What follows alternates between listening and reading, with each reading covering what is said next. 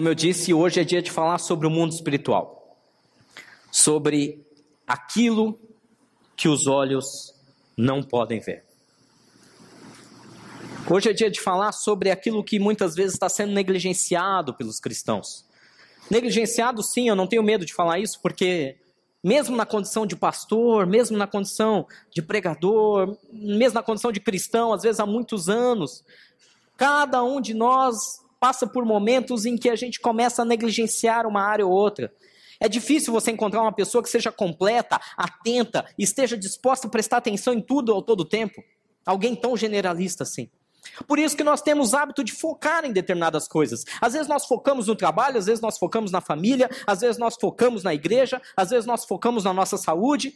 Só que hoje eu quero falar algo para vocês e abrir os olhos espirituais de vocês para aquilo que realmente é muito mais importante do que focar em todas essas áreas que eu disse. Existe uma área específica que, quando nós focamos nela, todas as demais áreas são colocadas no seu lugar. E essa área trata sobre aquilo que os olhos não podem ver. O mundo espiritual, ele é extremamente negligenciado pelo cristão. Pastor, como assim? Cristão, igreja, Jesus, Espírito Santo, como pode ser que nós somos negligenciadores do mundo espiritual? Quando nós nos tornamos extremamente metódicos, quando nós nos tornamos mecânicos, quando nós nos tornamos repetidores de coisas que nós já sabemos e perdemos o interesse, perdemos aquela paixão, perdemos aquele, aquele momento literalmente sobrenatural, nós estamos negligenciando o mundo espiritual. Quando nós cantamos louvores mecanicamente, apenas porque está ali na tela, apenas porque está todo mundo cantando, nós estamos negligenciando o mundo espiritual. Quando nós recebemos um, um, uma notícia terrível no trabalho, Sei lá, talvez a empresa vai fechar, talvez vai falir, talvez aquele contrato que você lutou por tantos meses, de, de repente alguém veio e a notícia, não, não vai mais acontecer. E quando nós, por algum motivo, nos desesperamos, nós estamos negligenciando o reino e o mundo espiritual. Aquilo que os olhos não podem ver é aonde literalmente tudo acontece. É onde tudo acontece. A Bíblia diz, se você for lá né, no livro de Gênesis, não está aqui nas referências, mas diz que Deus criou os céus e a terra.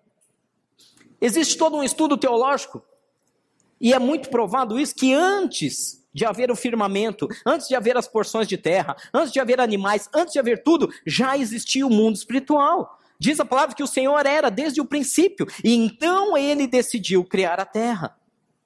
O mundo espiritual vem primeiro, o mundo físico vem depois. Mas nós temos mania de andar por aquilo que os nossos olhos veem. Entra lá no aplicativo, olha o saldo da conta. Jesus tem misericórdia, como que eu vou fazer para pagar isso essa semana? Porque anda segundo aquilo que os olhos veem. Senhor, essa situação no meu casamento que eu não aguento mais, olha lá como é que tá, porque anda segundo aquilo que os olhos veem. Ah, eu não admito que faça isso comigo, que me maltrate, que me humilhe, porque essa pessoa me envergonhou. Isso não vai ficar assim, porque anda de acordo com aquilo que os olhos veem. Mas quando nós entramos no mundo espiritual, ah, meu irmão, que aventura é essa? Que jornada diferente é essa? Que prazer é esse? Que coisa magnífica é quando nós criamos coragem de sair do nosso comodismo, da nossa vida tão comum, tão simples, e nós temos a ousadia de entrar no mundo espiritual e entender o mundo espiritual e viver dentro do mundo espiritual. E eu quero te convidar a entrar nessa jornada comigo nessa manhã. Amém? Amém? Está disposto? Deixa eu dar alguns avisos antes de convidar a entrar. É trabalhoso. É trabalhoso. Requer esforço. Não é físico, fica tranquilo, não vai precisar correr comigo pela rua. Não, não vai. Mas é trabalhoso. É constante a batalha, ela não para por um tempo. Ela é exaustiva. Vai ter que orar. Vai ter que fazer o quê, pastor? Orar. É, puxa vida, estava indo tão bem. Enquanto falou que era trabalhoso, eu até curti a ideia, mas vai ter que orar, pastor? Tem, tem que orar. No mundo espiritual é assim que a gente entra pelas portas, com oração. Vai ter que fazer jejuns. Puxa, pastor, agora você pegou pesado, hein? Jejuar, vai ter que jejuar. Vai ter que ler a palavra de Deus. Hum, agora eu estou indo talvez um pouco mais além. Vai ter que meditar naquela palavra. E mais do que tudo isso, além de você fazer todas essas coisas, você vai ter que pegar todo aquele conhecimento que você adquiriu nessas experiências de oração, jejum, leitura da palavra de Deus e vai ter que pôr em prática. Pastor, não vi nenhuma novidade. Você falou é a coisa mais comum do mundo. Mas a gente ignora e negligencia ela. Às vezes a gente fica uma semana sem orar. Às vezes fica uma semana sem ler Bíblia. Às vezes fica um mês sem fazer um jejum. E faz só aquelas orações de emergência, né? Senhor, abençoa. Senhor, põe a mão. Senhor, tem misericórdia. Não é assim que funciona. Temos que abrir as portas e entrar lá dentro e pegar aquilo que Jesus já conquistou para nós. Amém? Amém? Deixa eu explicar um pouquinho melhor, talvez não estão me entendendo. A Bíblia diz que Jesus já conquistou para você toda sorte de bênçãos. Toda. E que essas bênçãos todas, saúde, finanças, família, emoção, ministério, tudo. Todas essas bênçãos estão depositadas num lugar chamado nas regiões celestiais. Jesus já fez. A mesa está posta, ele já derramou o sangue, ele já, através do poder dele, já declarou: toma, filhos, isso é seus. Agora o que está faltando?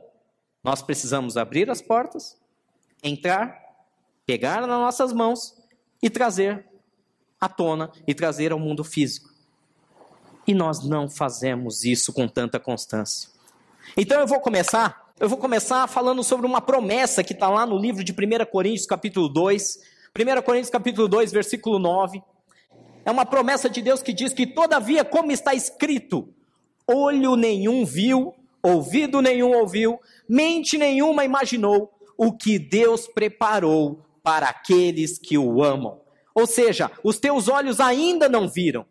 Os teus olhos, os teus olhos físicos ainda não contemplaram aquilo que Deus tem preparado para você. Então, meu querido, deixa eu deixar uma coisa muito clara. Por mais que a nossa vida esteja boa, nós não temos do que reclamar. Eu sei, eu conheço cada um de vocês. Temos problemas, temos dificuldades, temos lutas, mas temos um privilégio que 90% da população brasileira não tem. Só que ainda é pouco daquilo que Deus tem preparado. Se você já está contente com aquilo que Deus está fazendo, ótimo, porque é para se alegrar mesmo. Mas temos que entender que os nossos olhos ainda não viram aquilo que Deus planejou. Vocês acreditam que o estado que você está hoje é aquilo que Deus planejou? Sim ou não? Sim ou não? Você está hoje exatamente naquilo que Deus planejou? Ou você acredita que Deus tem muito mais preparado? Muito mais. Muito mais. Muito mais. Deus planejou muito mais. Vocês acreditam realmente que as nossas vidas conjugais, nossos casamentos, estão no ápice daquilo que Deus planejou?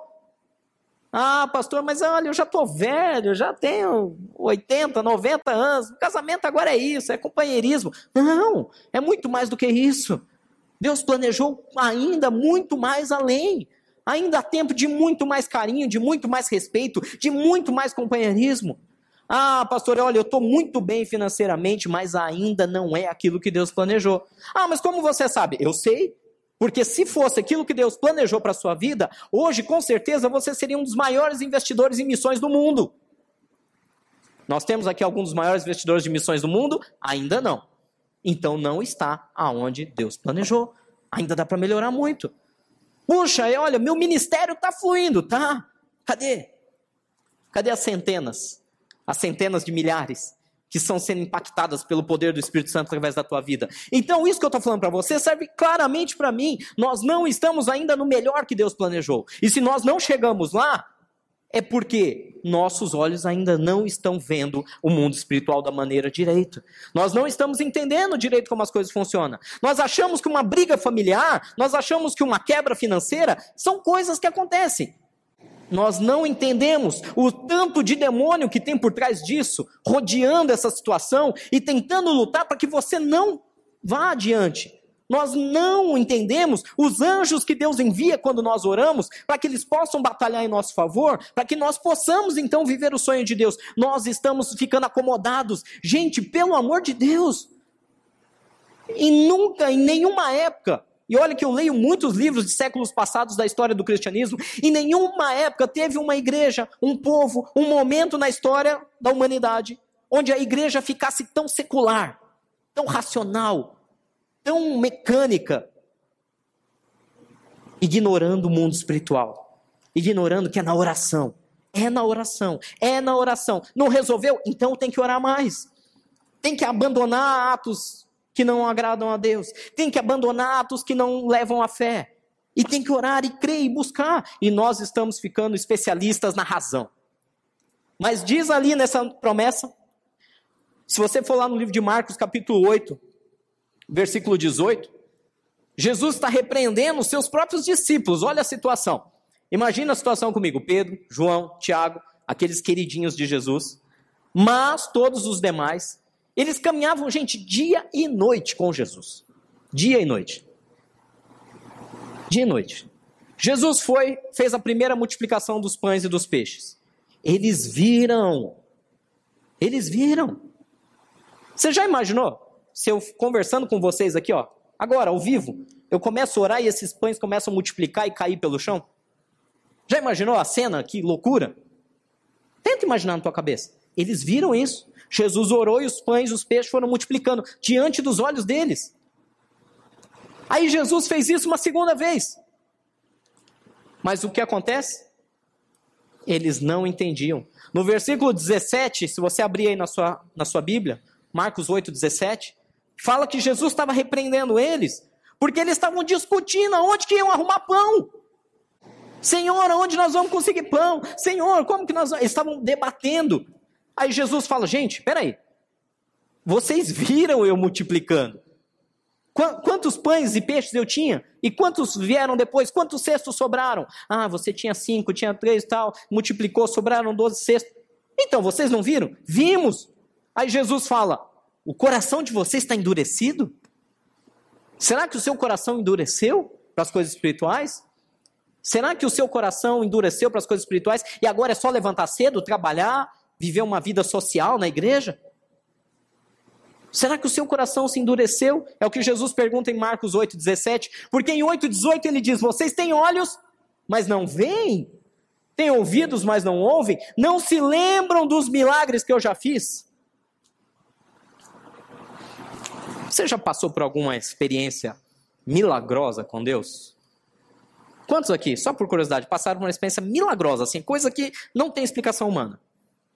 Amém. Todos, praticamente. Se lembra daqueles dias? Faz um exercício prático.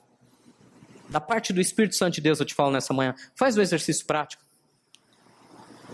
Se você puder, feche seus olhos agora. Tenta lembrar de que milagre é esse que você está falando. Tenta lembrar dos dias difíceis. Tenta lembrar do dia que talvez não havia dinheiro, talvez nem para o pão, nem para a passagem de ônibus. Tenta lembrar do dia em que, afligido por demônios e mentiras na sua mente, talvez você até pensou que não valeria a pena mais viver. A vergonha era tamanha que talvez a vontade era de deixar de existir, de tirar a própria vida. Tenta lembrar dos dias onde não tinha expectativa nenhuma e olha agora para aquilo que Deus fez naquela época. Será que agora vocês veem? Deus é um Deus milagroso. Deus é um Deus milagroso. Deus é o mesmo ontem, hoje e vai ser eternamente. Se Ele nos socorreu no passado, naquele momento de maior angústia, ah, mas agora não está tão ruim como antes. Ótimo, então agora ele quer te levar além. Deus é um Deus de milagres, amém? Amém? Nós não podemos ficar presos naquilo que os nossos olhos veem.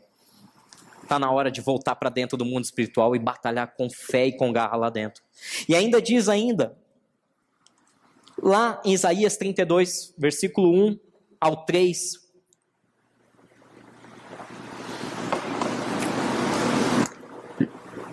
Profeta Isaías já estava profetizando sobre a vinda de Jesus e estava declarando que eu e você seríamos literalmente estruturas para fortalecer outras pessoas nessa terra. Diz assim no versículo 1: Vejam, um rei reinará com retidão, e príncipes governarão com justiça. Esses príncipes a qual Isaías está se referindo, e esse rei, o rei é o próprio rei dos reis, o Senhor Jesus Cristo. E os príncipes, como diz exatamente lá no livro de Apocalipse, somos eu e você. Nós somos príncipes levantados pelo Senhor para ajudar no governo dele sobre toda a terra. E diz ainda: cada homem será como um esconderijo contra o vento e um abrigo contra a tempestade, como correntes de água numa terra seca e como sombra de uma grande rocha no deserto. Ou seja, o Senhor Jesus quer levantar príncipes e princesas, homens e mulheres, eu e você, para que nós possamos ser literalmente um abrigo contra o vento daqueles que estão sendo atingidos pelo vento, para que nós possamos ser água numa terra seca, para que nós possamos ser abençoadores, para que nós possamos ser divulgadores das bênçãos e da glória de Deus na terra, para que nós possamos levar adiante o sonho de Deus sobre cada ser humano, que é alcançá-lo com amor e com a misericórdia de Deus. Amém? Eu e você somos esses príncipes. E diz ainda no versículo 3: Então Neste momento, na hora que eu e você entendemos a proposta de Deus, na hora que eu e você entendemos qual é o nosso papel e entramos no reino espiritual, aí sim, versículo 3: então os olhos dos que veem não mais estarão fechados e os ouvidos dos que ouvem escutarão. Meu irmão, minha irmã, depende de mim de você um despertamento espiritual.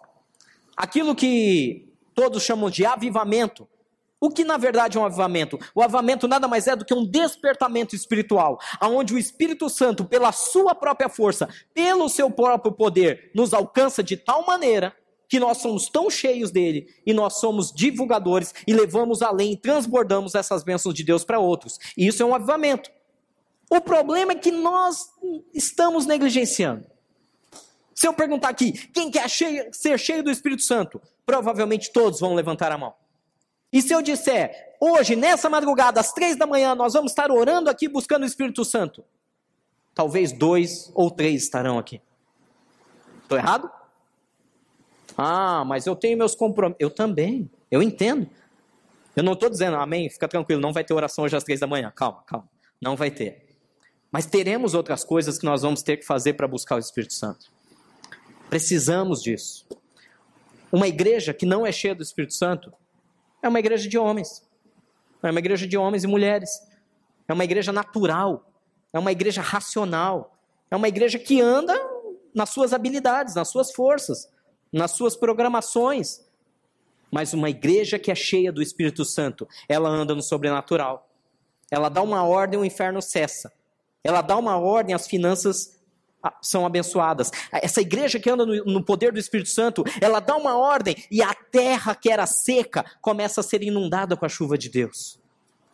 Que igreja nós queremos ser? Uma igreja natural? Uma igreja muito boa, muito organizada, com uma boa teologia, com uma boa estrutura? Ou nós queremos ser tudo isso e ainda sermos cheios do Espírito Santo? Aquilo que os olhos não podem ver. Eu estou te desafiando a uma aventura nova, meu irmão. Eu estou te desafiando a ser cheio do Espírito Santo. Eu estou te desafiando a entrar comigo numa batalha de jejum, oração, leitura, estudo, busca incessante, até tudo que aquilo que Deus planejou para mim e para você se cumprir como herança, como propósito de Deus. Amém? Aí vai acontecer. E se você for comigo, lá no livro de Atos conta uma história que para muitos é uma história triste, mas para mim é uma das histórias mais gloriosas que a Bíblia relata. A história de Estevão. Estevão diz a palavra de Deus que ele era um diácono, ele estava na igreja ajudando a servir os irmãos, esse era o papel da diaconia naquela época, literalmente servir à mesa na hora da ceia. E a palavra relata que Estevão era um homem cheio do Espírito Santo. E aí, sabe o que fizeram? Prenderam Estevão. Porque ele estava pregando, anunciando Jesus. Pastor, não entendi. Bom, é bem simples. Lembre-se que naquela época existia uma dominação do Império Romano E o cristianismo era, por lei romana, proibido de ser proclamado, porque proclamavam Jesus como rei. Nós acabamos de ler e vimos que nós somos os príncipes desse rei. E toda declaração de que alguém é rei que não fosse o próprio César, o próprio imperador romano, era uma afronta direta ao governo romano e era punido com a morte. Então Estevão, assim como a igreja primitiva, estava diante de uma lei que era autoritária e que matava e sentenciava e executava imediatamente todo e qualquer que proclamasse que Jesus Cristo era rei e senhor. E Estevão chega diante de todos, cheio do Espírito Santo, com ousadia e começa a proclamar: Vocês não veem? Seus olhos não, não, não estão atentos ao que está acontecendo? Aquilo que o profeta Isaías disse, aquilo que Moisés declarou, aquilo, e ele começa a contar a história de Jesus Cristo, desde o Antigo Testamento, quando ele era Deus no firmamento, quando ele era Deus nos céus, antes de ele vir à terra. Então ele explica como Jesus veio à terra, e ele explica como Jesus entregou a sua vida por mim e por você para nos trazer salvação. Só que aconteceu, o povo ficou enfurecido. É, acompanha comigo.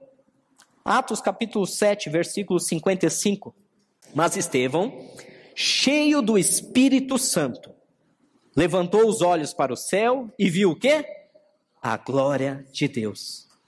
Os olhos de Estevão estavam abertos. Os olhos dele viam.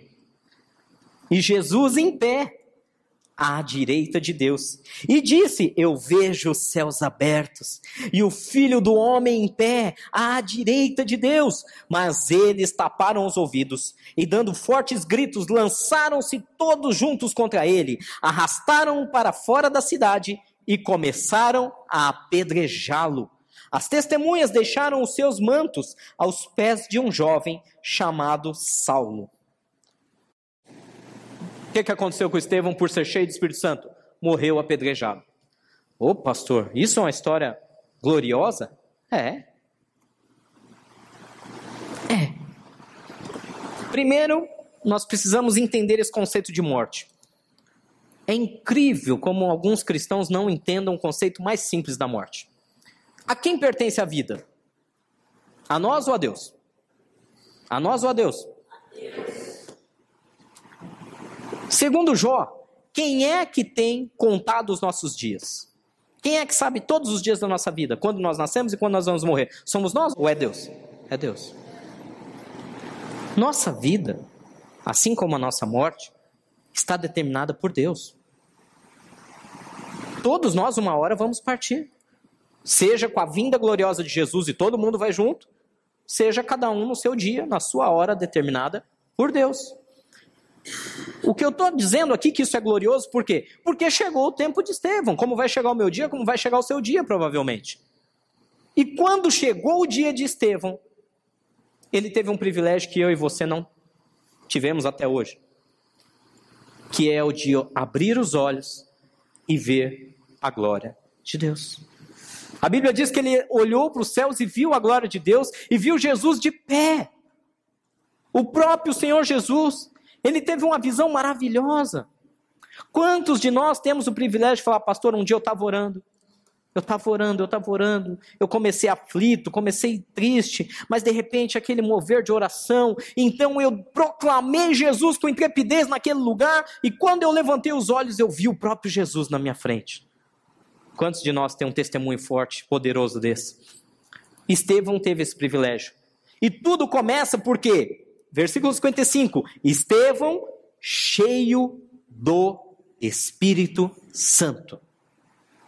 Ele estava tão cheio do Espírito Santo, tão cheio do Espírito Santo, que você fala, ai tadinho, morreu apedrejado.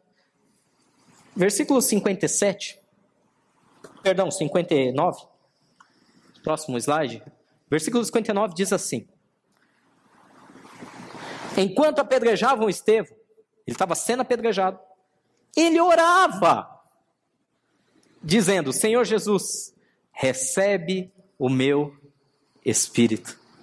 Então ele caiu de joelhos e bradou: Senhor, não os consideres culpados deste pecado. E dizendo isso, adormeceu.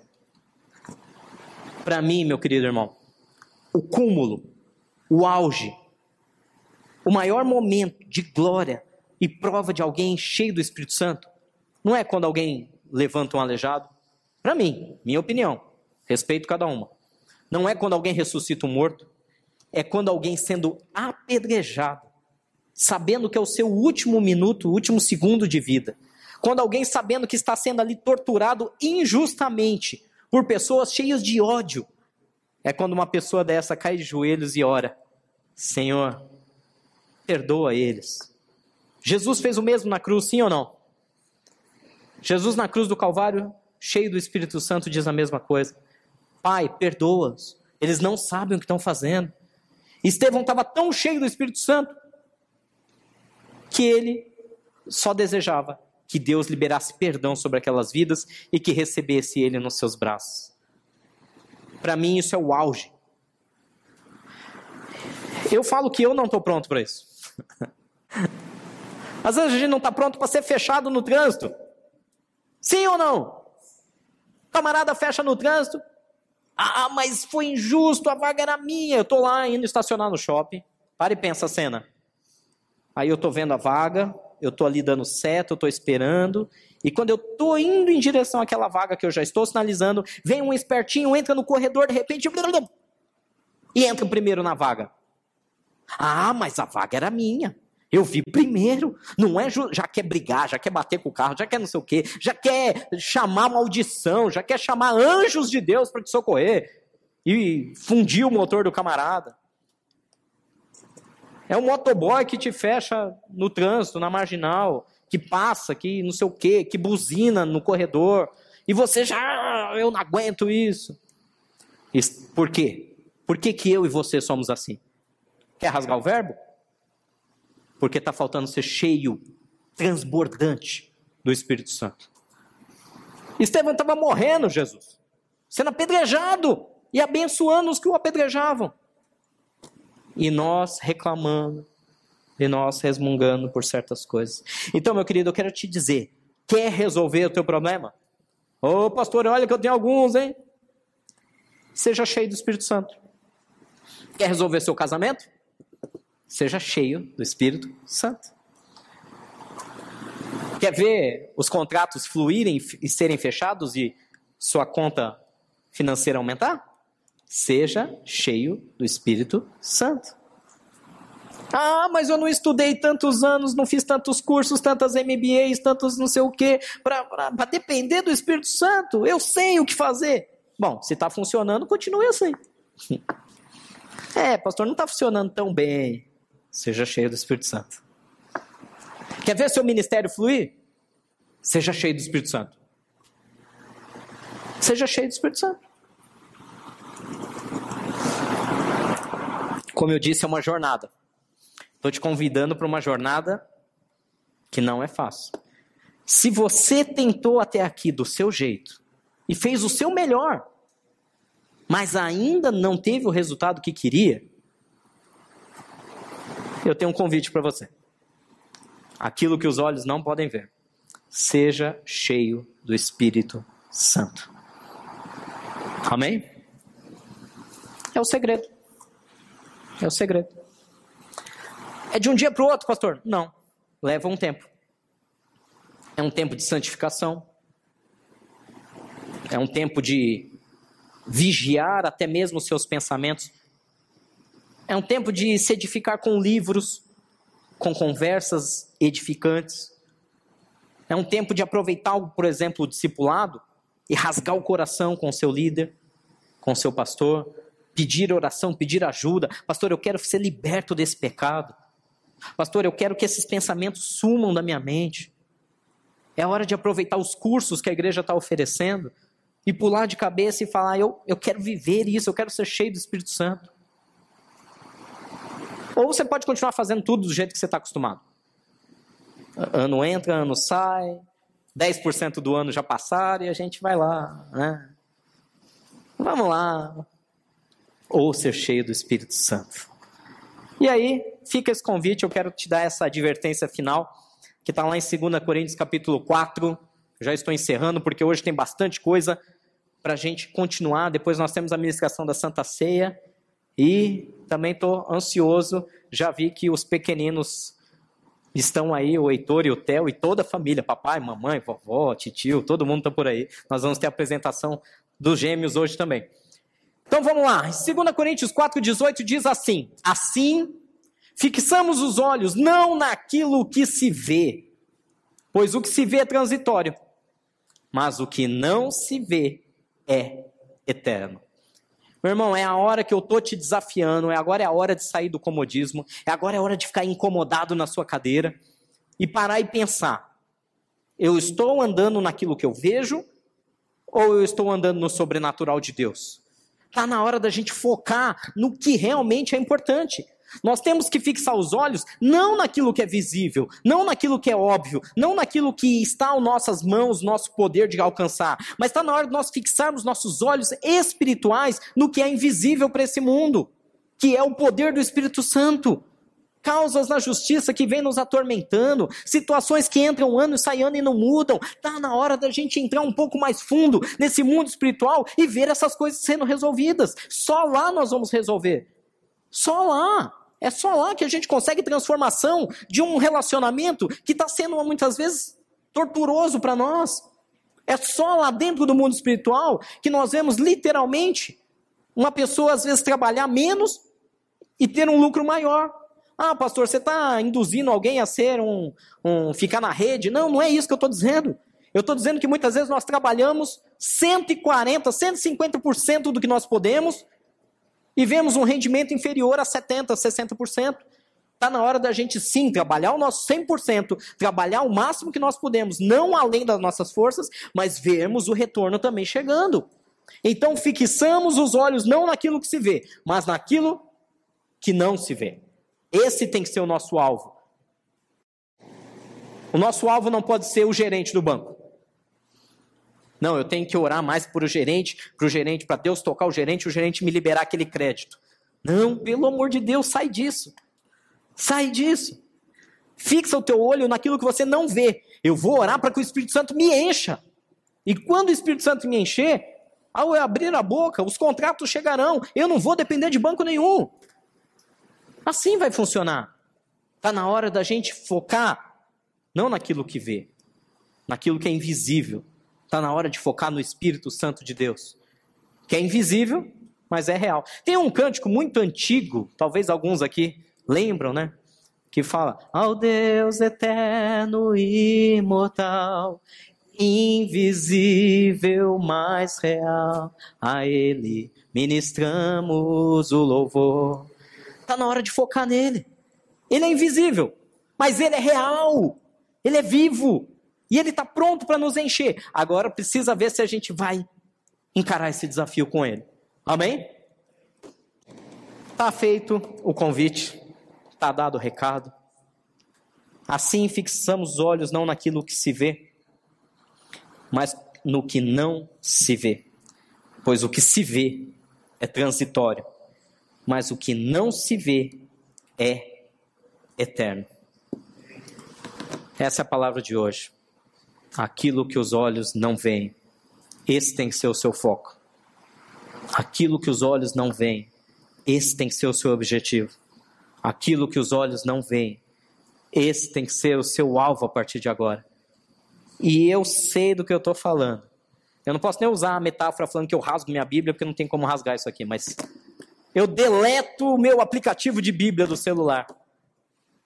Se não funcionar. É, tem que falar assim agora, né? Os pregadores antigamente falavam: eu rasgo minha Bíblia se não funcionar. Eu deleto meu aplicativo. Se você não for cheio do Espírito Santo, e seu casamento, suas finanças, seu ministério, se não fluir tudo maravilhosamente, de uma maneira que parece um sonho, um conto de fadas, parece um desenho da Disney. Porque acontece. Pastor, como você tem tão certeza? Porque eu lembro de épocas em que eu era muito cheio do Espírito Santo. Como assim, pastor? Está dizendo que você não é? Não do jeito que eu já fui. Não do jeito que eu quero. Não do jeito que Deus sonha para minha vida. Épocas aonde o Espírito Santo de Deus transbordava, saía pelos poros, tudo acontecia, tudo. Gente, era incrível. Sabe, você ia, ah, eu preciso resolver tal coisa. Você chegava no lugar, está resolvido. Ah, mas eu tinha que resolver, não, não. Já resolveram. Mas quem resolveu? Ah, não sei, está feito. É assim que funciona. Poder do Espírito Santo de Deus, ele flui. Então está na hora da gente voltar para essa pegada. Amém?